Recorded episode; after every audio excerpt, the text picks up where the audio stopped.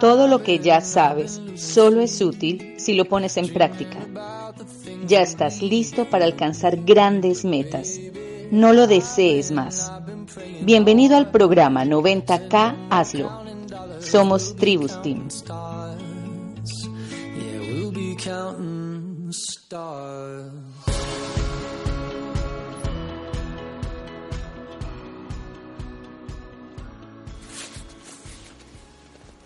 Hola amigos, les habla Andrés Lara, Diamante Ejecutivo de Colombia.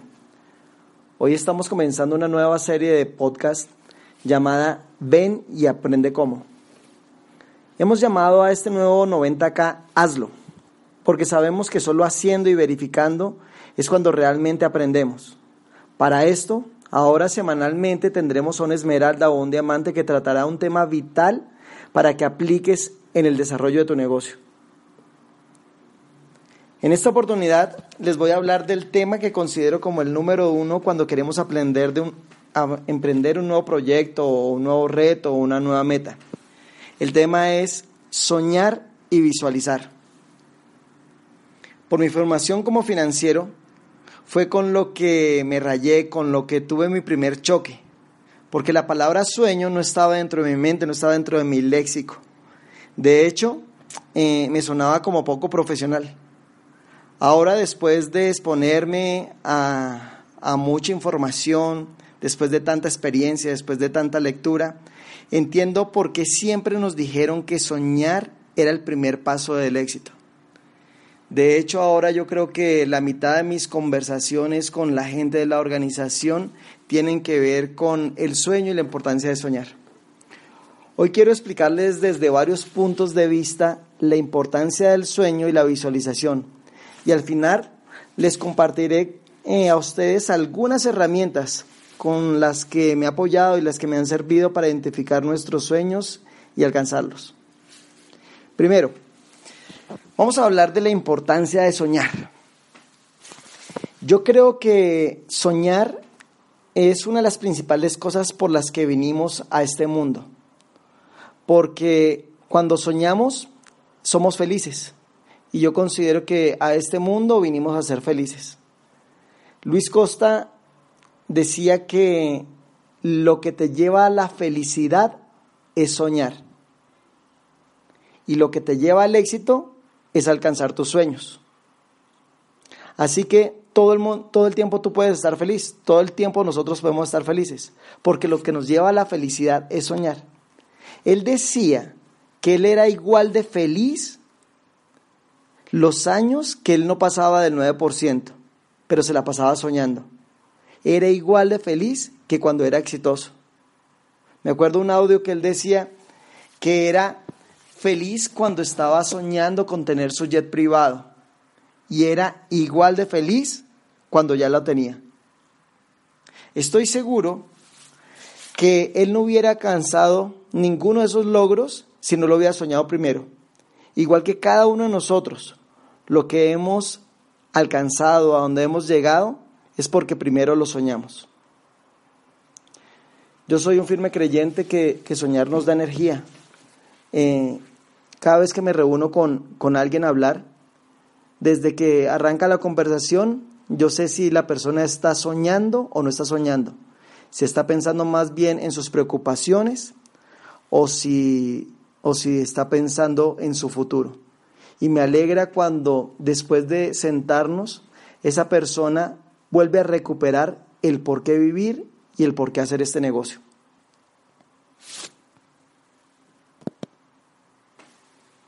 Historias de éxito en este momento es muy fácil encontrarlas. En internet, en cine, en libros. Y nunca, si tú revisas, nunca encontraremos una historia que no esté precedida de un gran sueño.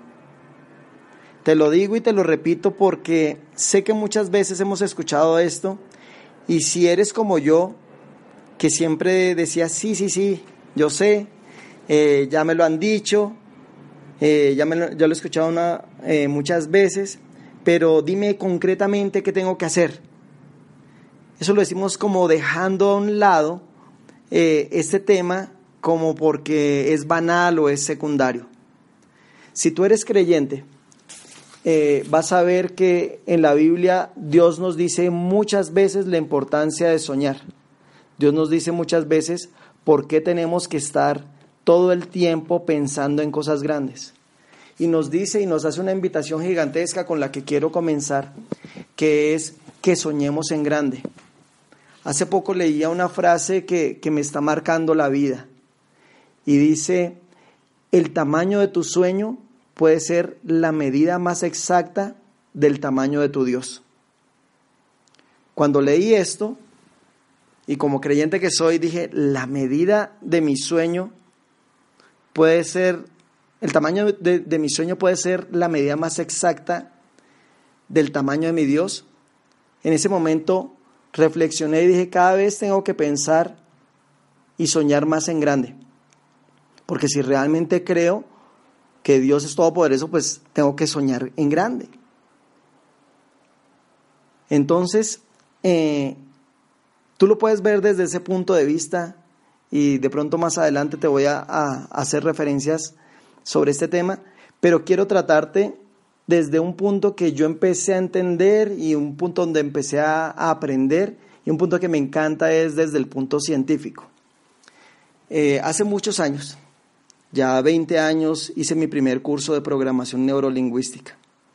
Cuando hice el primer curso de programación neurolingüística, aprendí algunas cosas, como que yo soy arquitecto de mi éxito. Y que mi cerebro, eh, no es que un cerebro sea inteligente o no, un cerebro simplemente es un procesador de imágenes. Me quiero explicar. Cuando cuando yo estoy pensando, cuando estoy escuchando algo, lo que hace es que mi cerebro entra una imagen. Esa imagen para mi cerebro es una verdad, no importa que sea. Hago un ejemplo siempre cuando estoy haciendo los talleres de sueños, que le digo a la gente, toma un limón en la mano, piensa que está bien verde y bien jugoso, en la otra mano coge un cuchillo, pártelo por la mitad, siente cómo sale ese líquido bastante ácido, levanta el limón, ponlo encima de tu cara, abre la boca, saca la lengua, exprime fuerte el limón y siente cómo esas gotas van cayendo por tu lengua.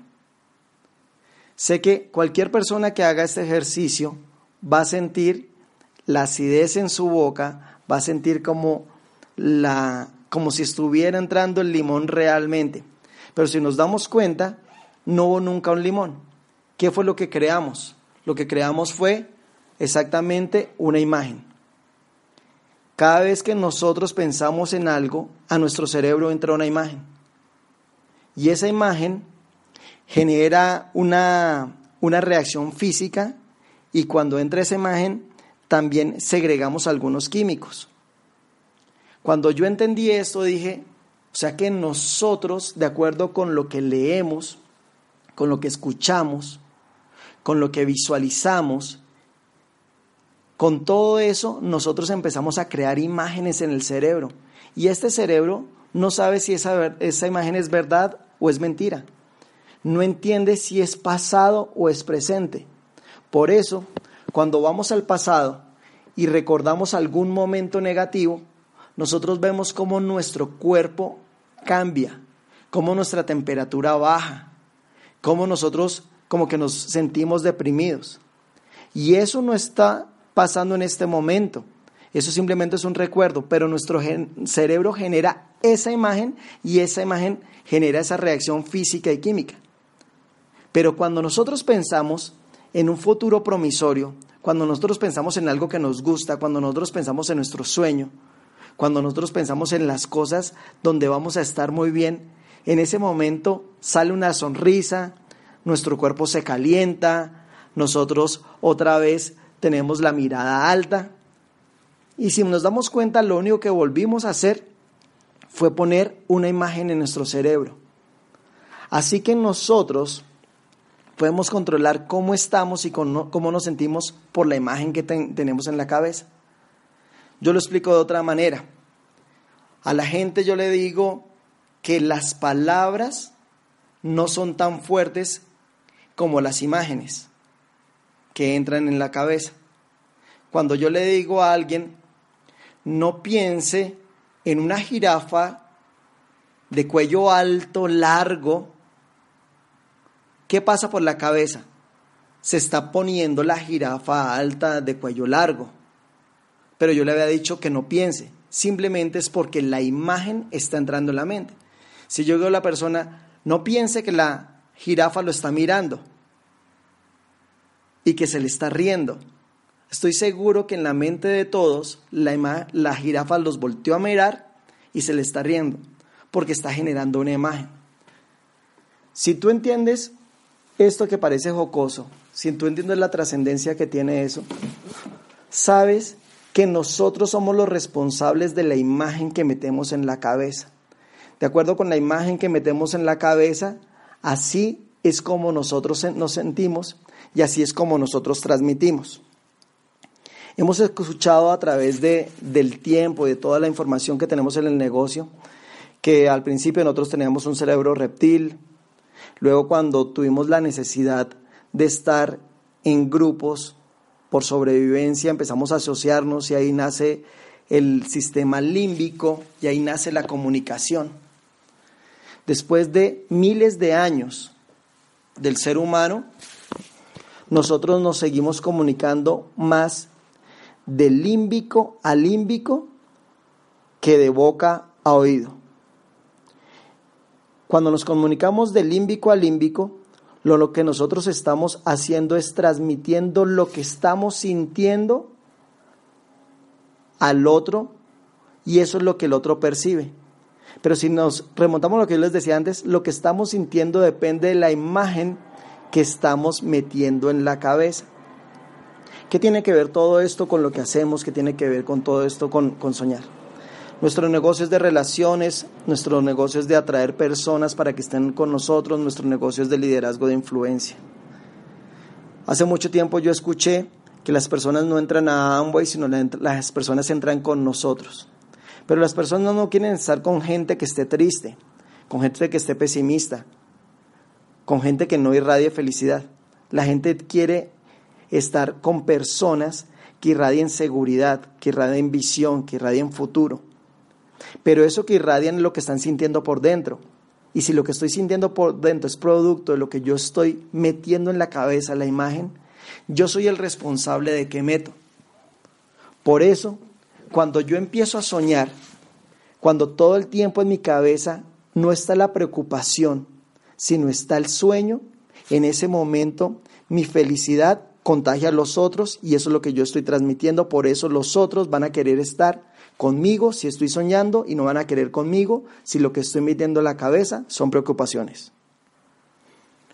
¿Por qué no soñamos? Miren, el sistema nos ha formado para preocuparnos, conformarnos y limitarnos. Para preocuparnos nos ponen noticias, nos hablan del castigo, nos educan a través del miedo y nos forman a través del miedo, y nos ponen una frase que es el que dirán. Para conformarnos, nos acostumbramos a, a compararnos siempre con nuestro entorno, y entonces estamos más o menos igual que las personas con las que nos pasamos. Y nos limitamos porque nuestras expectativas nos acostumbramos a que estén de acuerdo a nuestros niveles de ingresos actuales. Entonces, si en este momento tenemos un salario de, de 3 millones, pues pensamos en un estilo de vida acorde a los 3 millones, vacaciones acorde a los 3 millones, comida acorde a los 3 millones, vivienda acorde a los 3 millones. Pero nunca con vivimos ni pensamos con la expectativa de lo que nos podríamos llegar a ganar. También nos, se exaltó mucho una palabra que es ser realista. Y decían que las personas realistas son las que tienen los pies sobre la tierra. Ahora, basado en lo que dije anteriormente, entendemos y enseñamos bien la, la diferencia entre lo que yo llamo realidad y verdad. Realidad puede ser lo que está pasando en este momento en tu vida. Pero la verdad es la, la imagen que tú estás metiendo todo el, todo el tiempo en tu mente. Para muchas personas, la realidad y la verdad son la misma. Por ejemplo, una persona que tiene deudas, que tiene preocupaciones, si todo el tiempo está pensando en la deuda y en la, la preocupación, su realidad y su verdad son la misma. Pero si una persona tiene deudas, tiene preocupaciones, pero al mismo tiempo le presentan la oportunidad y empieza a tener esperanza, empieza a pensar en su futuro, empieza a soñar, empieza a visualizar cómo va a ser su vida, empieza a pensar cómo va a estar económicamente, físicamente, emocionalmente, espiritualmente en un año, en dos años, en tres años, en cinco años. Esa verdad empieza a cambiarle toda su forma de pensar y su forma de actuar. A muchos de ellos les dicen o nos dicen locos. Yo me acuerdo cuando mi hermano Mauricio estaba en situaciones económicas duras comenzando el negocio, pero él lo que transmitía no era su realidad, sino todo el tiempo transmitía su verdad. Y la gente quería estar con él porque lo que transmitía era el Mauricio que iba a estar dos, tres, cuatro, cinco años después, no el Mauricio que estaba en ese momento. Cuando uno aprende a vivir en su verdad y no en su realidad, empieza a transformar su vida. ¿Por qué no soñamos? Hace mucho tiempo escuché una historia de un diamante mexicano que hablaba de, del experimento del pulgómetro. Se trataba de un experimento, lógicamente que nunca se hizo, de un científico que colocaba una pulguita en una caja de vidrio que estaba sellada por arriba, por los lados, por abajo. Y la pulguita, su naturaleza es saltar. Al principio, la pulguita empezaba a saltar y se pegaba con el techo. Saltaba y se pegaba con el techo. Saltaba y se pegaba en el pecho en el techo. La pulguita de tanto pegarse se cansa y aprendió a saltar hasta antecitos de tocar el techo. Saltaba y ya cuando iba a tocar el techo, ahí paraba. Incluso después de mucho tiempo saltaba y hacía triple salto mortal antes de tocar el techo. El científico hace una prueba, le quita la tapa a lo que él llamaba el pulgómetro. Y cuando le quita la tapa, oh sorpresa que la pulguita seguía saltando hasta el mismo lugar, sin darse cuenta que el techo de vidrio ya no existía. La mayoría de nosotros nos comportamos como la pulguita en el pulgómetro. Estamos acostumbrados a saltar hasta donde antes de conocer esta oportunidad o antes de que nos hablaran de los sueños, estábamos acostumbrados a vivir de acuerdo a nuestros ingresos. Conocemos la oportunidad y nos dicen, puedes llegar hasta donde quieras. Puedes ganar todo lo que quieras, puedes viajar el mundo entero, puedes hacer todo lo que quieras. Nos quitaron la tapa del pulgómetro, pero todavía seguimos saltando hasta allá, hasta el mismo sitio. ¿Por qué? Porque seguimos pensando en, nuestra realidad, nuestra, no en nuestra verdad. Cuando descubrimos que Dios nos da un potencial ilimitado de soñar, y de alcanzar cosas, que no tenemos la tapa del pulgómetro, es cuando descubrimos que podemos transformar nuestra vida y que esos sueños sí se pueden alcanzar, porque nuestra naturaleza es saltar hasta donde nosotros queramos. Quiero explicarte brevemente la fisiología de, esto de la realidad y la verdad. Los científicos han llamado SART a algo que es sistema articulado reticular descendente y SARA, sistema articulado reticular ascendente, a formas de comportamientos de nuestro cerebro cuando estamos preocupados o cuando estamos soñando. Cuando estamos preocupados, que es cuando se activa el SARA, eh, nuestro cerebro empieza a consumir glucosa empieza a preocuparse, empieza a consumir glucosa hasta que llega a agotarla. Cuando se acaba la glucosa en el cerebro, el cerebro se paraliza y deja de volverse creativo. Por eso, cuando estamos pensando en deudas, cuando estamos pensando en situaciones o en un buen buen futuro, uno ve que no se le ocurren ideas y como que no puede seguir adelante. La solución a esto es activar el SART, el sistema articulado reticular descendente.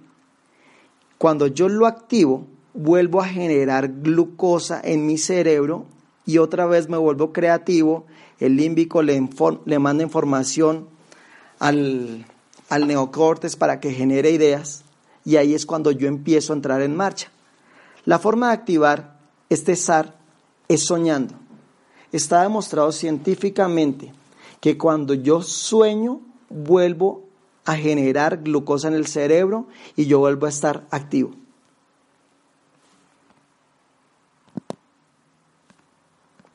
Amigos, por eso, sin importar en dónde estén, cómo estén, si están bien, si estén mal, la invitación siempre va a ser a que vivan, a que sueñen, a que sean felices. Porque soñar nos da vida.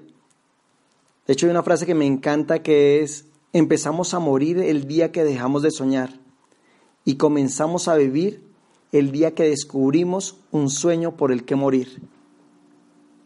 Cuando nosotros nos mantenemos soñando, nos mantenemos vivos. Yo mismo a veces me siento que, que como que perdí mi rumbo, pero ya sabiendo lo que sé, sé que es fácil recuperarlo cuando vuelvo a soñar. Yo sé que muchas veces has dicho, sí, yo, yo he hecho ese ejercicio de soñar y has dicho, pero yo me puse una meta, me puse un sueño y no lo logré.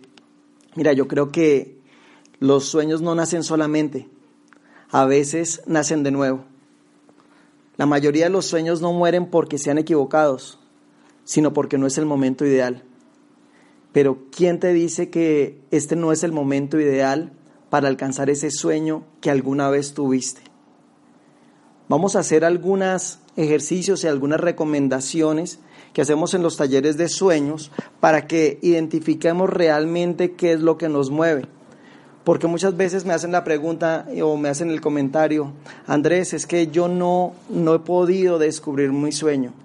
Y de pronto es porque hemos estado mucho tiempo en el pulgómetro, no estamos acostumbrados o no está dentro de nuestro lenguaje tradicional. Entonces vamos a darte unos pequeños tips de cómo encontrar su, tu sueño. El primero que yo te recomiendo es que le des orden a las prioridades en la vida. Hace mucho tiempo aprendí que el orden de la vida es primero Dios, después yo, después mi pareja, después mis hijos y el resto del mundo. Para muchas personas todavía les cuesta decir eso. ¿Cómo así? Primero Dios, después yo, no, primero mi mamá, primero mis hermanos, todo tiene un orden y si las cosas no están en orden no fluyen. Vuelvo a entrar en un tema y no quiero parecer religioso en un tema que, que se enseña desde el principio en la Biblia, en los, en los mandamientos, que dice, amarás a Dios sobre todas las cosas y a tu prójimo como a ti mismo. Quiere decir que el punto de referencia eres tú mismo. Si tú no te amas, es mentira que amas a los otros. Cuando vamos a soñar, no es que seamos egoístas, sino que tenemos que pensar que si queremos ayudar a otros, tenemos que estar bien nosotros. Cuando nos subimos a un avión y nos dan las indicaciones de vuelo, siempre nos dicen, si viaja con un niño, póngase usted primero, en caso de despresurización, póngase usted primero la máscara y, máscara y ayude al otro. Nunca dicen ayuda al otro y luego ayúdese a usted. En la vida todo funciona así. Por eso tenemos que al principio estar pensando qué es lo que nosotros queremos, qué es lo que nosotros estamos buscando, qué realmente nos llena. Y para eso eh, quiero que se hagan unas preguntas, que las desarrollen en su casa y que se las planteen todo el tiempo.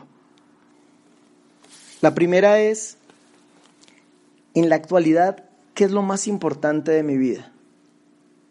Empieza a preguntarte qué es importante para ti, la realización personal, la parte financiera, la familia, la salud. ¿Y cómo están puestas esas prioridades? Haz estas preguntas. ¿Qué cosas disfrutas hacer y con qué frecuencia lo haces? Si es a menudo, algunas veces o raramente. Si pones alguna actividad que te gusta muchísimo, pero lo haces raramente, ahí tienes que replantear cómo estás desarrollando tu vida porque estás haciendo una vida que no está siendo feliz. Piensa qué cosas quisieras dejar de hacer, no realizarlas más o qué cosas quieres dejar de sufrir. Piensa qué cosas te gustan de ti. Porque si piensas, empiezas a escribir qué cosas te gustan de ti, vas a encontrar que tienes muchas fortalezas para correr la meta o el sueño, o buscar el sueño que quieras. Escribe cuáles son las personas que tú más amas. A veces no encontramos el sueño en nosotros, pero pues si todavía no, no logras ponerte a ti primero que las otras personas, pregúntale a personas que amas qué sueños tienen. Uno de los ejercicios que yo he hecho para, para mantenerme creyendo en mí, para lograr los sueños, es recordar los logros que he logrado en, perdón la redundancia, durante toda la vida. Piensen en los logros que, que han hecho en sus últimos años. Pueden ser logros deportivos, pueden ser logros en educación, pueden ser logros con los hijos, pueden ser logros profesionales, no importa. Eso simplemente es para recordar, recordarte de qué estás hecho y que eres exitoso. Piensa esto. Piensa con qué personas disfrutas estar y por qué disfrutas estar con ellos. Piensas, piensa cuáles son tus buenos hábitos, cuáles son tus características más fuertes cuáles son tus talentos. Si tú haces esta tarea y empiezas a escribir cada una de estas cosas, te das cuenta de que tú estás hecho para ganar y que tú estás hecho para lograr cosas grandes.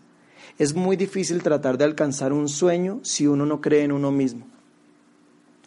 Piensa qué cosas te gustarían aprender, en qué te gustaría seguirte capacitando, Piensa qué cosas te gustarían cambiar de ti y cómo puedes hacerlo. Ahora, después de poner todo eso, escribe cómo quieres que la gente te vea. Cuando hablo de la gente son tus seres queridos, tus colegas, tu familia y el mundo entero. ¿Qué quieres que hablen de ti?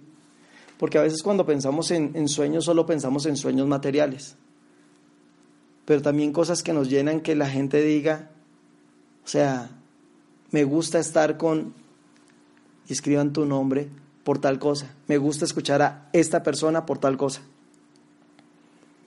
Y escribe cómo quieres que te recuerden cuando no estés en esta tierra. Todas esas cosas te ayudan a plantearte las grandes preguntas que son, ¿qué quiero? ¿Por qué lo quiero? ¿Cuándo lo quiero? ¿Y cómo lo quiero? Sabemos que cuando nos ponemos un sueño y lo hacemos cada vez más específico, es más fácil lograrlo. A veces decimos quiero un carro, pero un carro puede ser un BMW o un carro esperado. Si tú te vuelves específico y defines qué quieres, por qué lo quieres, cuándo lo quieres, cómo lo quieres, pones el detalle, tu cerebro, tu mente va a generar esa imagen y esa imagen la va a empezar a traer. Es muy fácil que recuerdes Por ejemplo, cuando vas a comprar un carro y dices, yo quiero un carro Ford de tal modelo rojo, seguramente sales a la calle y empiezas a ver ese carro por todo lado. Es porque tu mente ha recibido una orden específica y empieza a buscar, empieza a traerlo para conseguirlo. Tenemos que ser específicos con nuestro cerebro para decirle exactamente qué quiero, si no, él va a buscar cualquier cosa. Una de las cosas que yo aprendí es que somos seres que, que tenemos varias áreas en las que nos movemos. Me gustaría que hicieras un ejercicio te tomaras todo un día y empezaras a buscar en cada área de tu vida qué es lo que quieres y que lo pongas a cuantificar. Me explico. Escribes en el área familiar qué cosas yo quiero lograr para mi familia, en mis relaciones, en sueños para ellos. ¿Cuánto me costaría eso? ¿Qué tiempo necesito para para lograrlo. En el área física, ¿cómo quieres estar de salud? Puede ser una meta con el tema deportivo, puede ser con el tema del peso, puede ser con el tema de la piel, no importa, metas en el área física. En el área social, en el área financiera, no te pongas una meta de no tener deudas. ¿Por qué? Porque si te pones una meta de no tener deudas, la imagen que llega a la cabeza son deudas. Siempre pon imágenes que sean positivas, que lo que inspire, que la imagen que llegue cuando pronuncies la palabra sea una imagen que a tu cerebro le guste. Entonces, en vez de decir no tener deudas, pon una cifra grande en las cuentas, una cifra grande en el banco, ahorros, inversiones, propiedades,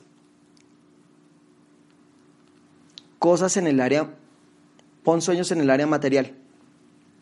Ahí es donde nosotros ponemos eh, muchas veces los carros, las casas, ese tipo de cosas que después de un tiempo te das cuenta que son chéveres, pero que son simplemente una de tantas áreas de nuestra vida. Sueños en el área del crecimiento personal. ¿Qué quiere decir eso? Tú puedes poner sueños en, educación, como aprender un idioma, como tomar un curso de, de algo, como volverte experto en un tema específico. Todo lo que tenga que ver con crecimiento personal, hacer un curso con determinado orador, volverte eh, orador profesional, todas las cosas que puedas poner dentro del área de crecimiento personal. Otra, otro tema importantísimo para el ser humano es lo que llamamos ocio, esparcimiento, viajes, recreación. ¿A dónde quieres ir? ¿En qué sitio del mundo quieres estar? Ese ejercicio nosotros lo hemos hecho muchas veces. Cuando yo comienzo el negocio no tenía ni pasaporte. En este momento, después de poner sueño tras sueño, hasta el momento llevamos 42 países con Lorena. Sé que eso nunca hubiera llegado si no hubiéramos puesto metas grandes para nosotros. Piensa cómo te gustaría pasar los días con tu familia. Y hay otra área que es súper importante para el ser humano y que es uno de los, de los principios de nuestra corporación. Reconocimiento. Pon tus sueños de reconocimiento. Ahí vienen los pines. Ahí puede venir inclusive los audios que vas a grabar. Ahí puedes decir muchas cosas que quieres de, de las preguntas que yo te decía de cómo quieres que te vean o cómo quieres que hablen de ti. tómate el tiempo luego de, hacer estas, estos, poner estos sueños de estas áreas, a definir en cada una de estas áreas cuál de esos son los que más te mueven. Empieza como a filtrarlos y decir, ¿sabes qué? Lo que más me mueve del área financiera es esto. del área de viajes es esto, del área social es esto, del área de reconocimiento es esta. Una forma que enseña la programación neurolingüística muy práctica es plasmar todo esto en un panel de sueños. ¿Por qué hablamos del panel de sueños? Porque cuando tú plasmas imágenes que realmente te muevan en un sitio donde tú lo puedas ver todo el tiempo, esas imágenes están entrando todo el tiempo a tu mente. Y si están en tu mente, están creando tu verdad. Y si están creando una verdad positiva, tú todo el tiempo estás feliz, estás animado y estás contagiando un estado con el que los otros quieren compartirlo. Así que va a ser mucho más fácil no solo alcanzarlo, sino alcanzarlo a través del negocio, porque muchas, muchas personas van a ser atraídas por la visión que tú estás mostrando. Después de esto, haz este ejercicio. Escribe y guárdalo un, una hoja donde escribas cómo te ves en cinco años. Para mí ha sido muy bonito recuperar hojas que he escrito años anteriores. Y sí, es verdad, no todas las cosas que he puesto las he logrado, pero muchas sí, que quizás no las hubiera alcanzado si no las hubiera plasmado por escrito, si no hubiera hecho un panel, si no hubiera hecho la visualización de esto. Si quieres que, que esto se haga mucho más eficaz, hay otras cosas que podemos hacer, como escribir a qué te comprometes, por ejemplo, a llegar, si lo, vas a poner con base en el negocio, en metas. Una de las cosas que yo hice fue ponerme metas en el negocio y sueños paralelos a las metas. Me explico. Decía, cuando llegue a platino me voy a comprar esto y voy a lograr este viaje. Cuando llegue a esmeralda me voy a dar estos viajes y me voy a comprar esto otro cuando llegue a diamante. Y muchas de las metas han sido impulsores para alcanzar las metas. Pero para eso tiene que haber un compromiso y un compromiso con fecha. Una cosa que aprendí es que la forma que persigues un sueño es haciendo que cada día sea tu obra maestra. Para mí el éxito se construye día a día. Se construye visualizándolo día a día, trabajando día a día, pensando día a día. Porque no se puede simplemente soñar en grande. También, también tienes que pensar en grande y actuar en grande. Para, para esto tienes que saber que aunque tengas el sueño, se van a presentar situaciones. Pero mira, cuando el sueño es grande, todo pasa de lado. Por eso mi invitación otra vez es a la frase que te leía hace, hace unos minutos que es, el tamaño de tu sueño puede ser la medida más exacta del tamaño de tu Dios. Mira, para lograr el, el más alto nivel de éxito, necesitas un umbral del dolor cuando se trata del fracaso. Ese umbral del dolor es alto cuando el sueño es alto. O sea, uno está dispuesto a sobrepasar lo que sea. No es que cuando sueñas el camino se, se acaba, se le acaban los obstáculos, no. Es que tu umbral del dolor sube y sobrepasas todo lo que sea. Tienes que aprender a arriesgarse, a arriesgarte. La fe es arriesgarse. Para muchos que llevan un tiempo soñando, luchando, batallando, les quiero decir esto. De pronto estás a una batalla de distancia de tu destino. Una de las cosas que a mí me duele es cuando alguien ha soñado y en algún momento renuncia a ese sueño. Y muy posiblemente estaba a la última batalla de distancia. Cuando tú te mantienes soñando sabes que al final siempre todo va a salir bien. Al final Dios te va a respaldar. Al final siempre el que sueña, lucha, pone el esfuerzo, alcanza la meta. Y si en el peor de los escenarios no alcanza la meta, vive una vida feliz. Para eso siempre tienes que decir, yo me arriesgo, o sea, no se puede pretender robar la segunda base teniendo un, pie puesto en la primera. Para este año que estamos comenzando, no podemos alcanzar el sueño si somos tímidos, si tenemos el pie puesto en la primera, si somos todavía medidos al soñar, medidos al arriesgarnos, medidos al, al actuar. Este es un año que yo considero que va a ser un año espectacular para el negocio de todos los empresarios Amway. Pero seguro va a ser más fácil para el que tenga claro por qué lo va a hacer, para el que tenga claro su sueño, para el que simplemente entienda que este primer paso es el paso vital para arrancar. Una persona soñando es una persona que está feliz, una persona que está activa, una persona que transmite, una persona que está empoderando, una persona que que muestra desde lo más adentro de su corazón, de su mente, de su límbico, que es una persona que sabe para dónde va y que vale la pena seguirlo. Hay dos posiciones en la vida, soñar o no soñar, apostarse o no apostarse. Todo trae una consecuencia. Analiza cuáles van a ser las consecuencias de soñar y actuar.